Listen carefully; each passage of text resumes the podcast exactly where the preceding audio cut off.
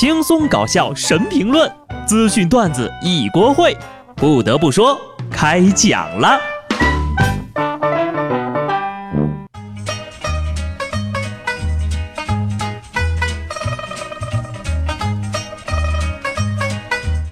Hello，听众朋友们，大家好，这里是有趣的。不得不说，我是机智的小布。昨天呢，入伏，全国各地开启了征考模式。三伏天最佳的处理方式就应该是撒点孜然。对于我们北方人来说呀，过节这件事儿可是相当严肃的，甭管过什么节，吃饺子就对了。没错啊，立冬吃饺子，除夕吃饺子，入伏还是吃饺子。有句老话说得好呀，头伏饺子，二伏面，三伏烙饼摊鸡蛋。就是有一点呢，我从小也就不太明白。你说冬至的时候吃饺子是怕把耳朵给冻掉了，这入伏了吃饺子，难道是为了防止把耳朵热掉了吗？为了怕你们耳朵都热掉了，北京可一直帮大家降着温呢。近日北京暴雨持续不断，段子手们是发出了振聋发聩的呼唤：“陆振华呀，你就把钱给一平吧！你是不是在北京偷偷买房了？”最近的北京大雨来得突然呢，许多小伙伴是防不胜防，上班都想打个车，出租车和网约车市场出现了供不应求的状态。于是呢，不仅仅在北京，不少暴雨天的地方都流行起了叫“货拉拉”出行的浪潮。一夜之间，网络段子手也是都活跃了起来，忙着 pick 货拉拉去了。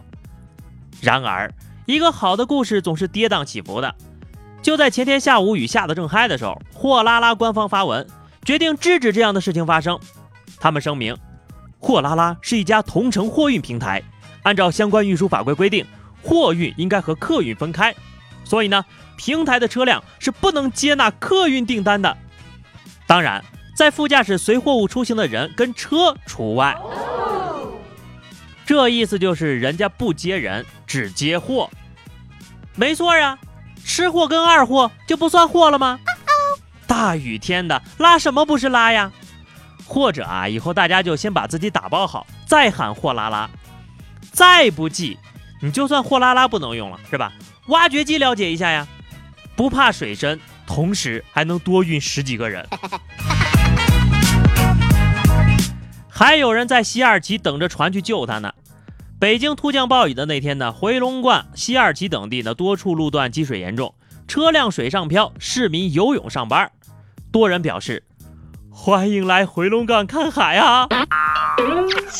只有在西二旗的水里游过泳，那才算是原汁原味的北漂呀。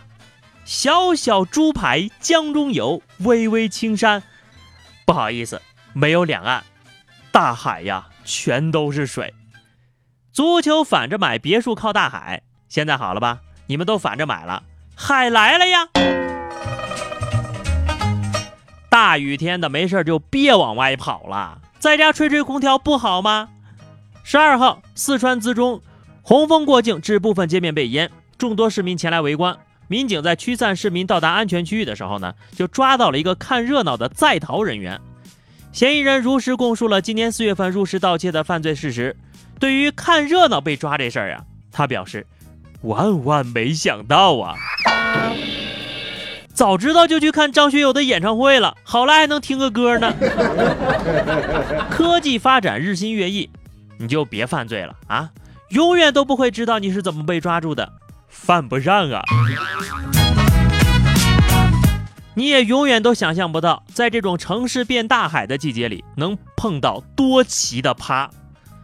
十三号，有人称呀，重庆洪峰中有人被困了，消防呢就立即驾着冲锋舟沿江寻找，找了差不多一个小时，终于发现了七名落水者。但是这七个人呢拒绝救援，并表示他们是外地来的，就觉得这个洪峰难得，想体验一下洪峰漂流。消防员也很无奈呀，只能护送七个人继续漂流了。起初哈，我以为他们是不想让消防员冒险救人。结果呢？是我小看了天下智障啊！拉黑吧，以后呀就让他们做漂流瓶出门。希望消防小哥们呀不要干涉自然的选择。人类为了进化，就是要自我淘汰劣质基因的。有些事儿那真的就是人间不值得。十二号，浙江宁波一个小区内，三百斤重的儿子把父亲推下楼之后呢，上阳台要跳楼。原来呀，这父亲总让他陪着玩吃鸡游戏，玩了一局之后呢，儿子心烦不想玩了，奶奶就说了他两句，这儿子呀出口顶撞了奶奶，当爹的生气就要上来揍他。然后就被儿子推下了楼梯。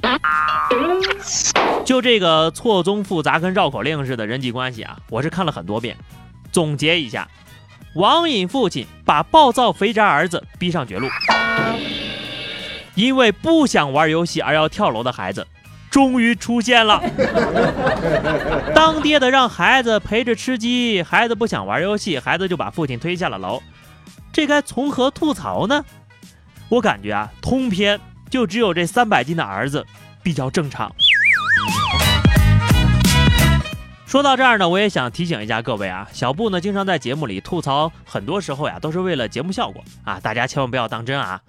你就说十二号的时候吧，辽宁本溪有一哥们儿喝多了，到 ATM 机取款的时候呢，因为连续输错密码，银行卡被吞了。随后啊，他就举起了一块大石头，把显示屏给砸了。民警赶到现场之后呀，这哥们还过来讨说法呢。里里里面的人醒了没啊？我要取钱。众所周知，ATM 机里是有人的呀。其实那天呢，就是我轮班在机子里跟大家讲段子，不小心睡着了，正做梦看春晚呢，大锤八十，咣咣咣砸了一宿呀，一边砸一边喊：“为你吃，为你狂，为你咣咣砸大墙。”确实怪我了啊，这事儿啊，天天开玩笑跟你们说 ATM 机里蹲了个人，这下完了，有人当真了。但是我相信，随着科技的发展，总有一天呢，我们就不需要取钱了，一个身份证就能搞定所有的业务。你就比如现在，中国铁总正式出手，以后全国的高铁都支持刷身份证乘车了。就要和纸质说票说再见了啊！最快呢，今年四季度，中国铁路电子客票业务呢就开展了试点运营。到时候呢，在部分试点线路上，乘客或可实现刷手机、刷身份证，直接进站乘车。无纸化办公呢，既可以提高效率，又能节约资源，出行更方便了，是一件大好事哈。虽然更方便了，但是一想到以后可能会取消纸质车票，心里还是有点空落落的。对于我们来说呀。随着科技的进步，能记录生活轨迹的东西会越来越少。有时候留下一些情怀也是好的。可是现在呢，走的是越来越多，留下来的却是越来越少了。感慨结束，来听这个听友的互动哈。听友奋斗会说，不管世界杯有没有结束，我都在等国庆、等元旦、等过年。那你还真是一如既往、一往情深呢。上期节目我们聊了话题，就是说你休息的时候都靠什么打发时间哈？听友叶子云说，休息的时候呀，我就在想怎么才能找个对象呢？